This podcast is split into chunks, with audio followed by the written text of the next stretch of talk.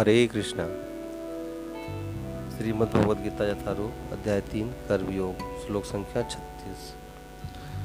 अर्जुन उवाच, अथ केन प्रयुक्तोऽयं पापं चरति पुरुषः, अनिच्छनपि वार्ष्णेय बलादीव नियोजितः।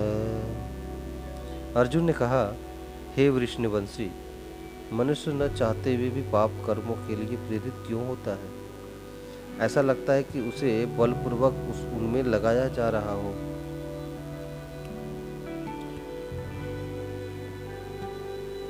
तो इस श्लोक में अर्जुन ये सुनने के बाद पिछले श्लोक में कि स्वधर्मम श्रेया, कि अपने धर्म का पालन करना श्रेयस्कर है, चाहे वह दोषों के साथ क्यों न क्यों जाए। तो आत्मा का धर्म भगवान की सेवा करना, उनके साथ संबंध स्थापित करना है। तो अर्जुन अब इस श्लोक में प्रश्न कर रहे हैं भगवान कृष्ण से कि, कृष्ण, हम स्वधर्म का पालन क्यों नहीं कर पाते? हम जानते हैं कि भगवान के साथ संबंध की स्थापना करना, उन्हें जानना, उनकी सेवा करना सच्चाई के मार्ग पर चलना, नैतिकता का जीवन पालन करना, ये अच्छा है हमारे लिए। ये चिंता मुक्ति का जीवन है, लेकिन फिर भी ऐसा लगता है कि जैसे कोई वेग है हमारे अंदर, जो हमें बलात् ही इव बलात् इवे नियोजिता, हमें धकेल रहा है, हमें फोर्स कर रहा है, वो करने के लिए जो हम नहीं करना चाहते।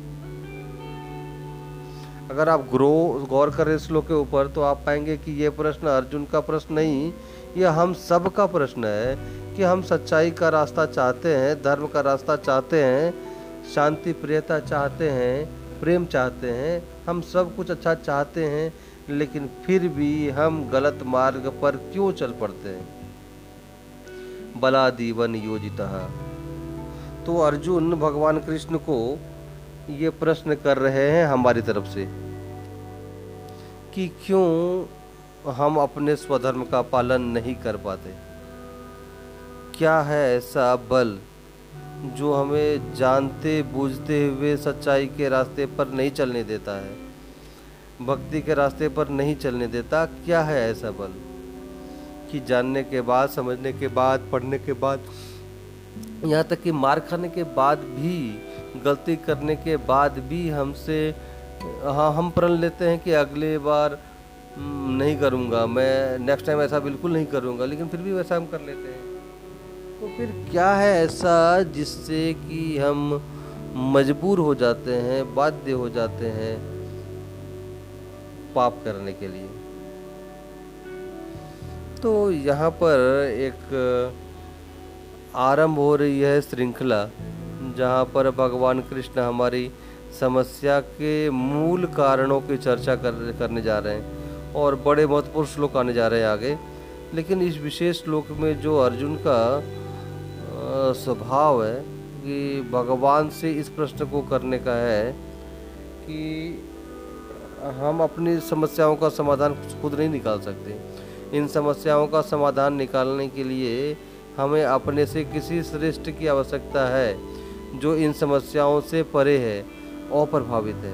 वही हमें ऐसा मार्गदर्शन करेगा जिससे कि हम इन समस्याओं से परे जा सकते हैं। और अर्जुन की योग्यता है कि कि इतनी विनम्रता है कि इतने बड़े महान योद्धा होने के बावजूद, इतना बड़ा परंपरा होने के बावजूद, फिर भी वो भगवान कृष्ण से एक साधारण से शिष्य, एक साधारण से व्यक्ति की तरह दिल खोल करके बड़ी सच्चाई और ईमानदारी के साथ भगवान के सामने ये प्रश्न कर रहे हैं।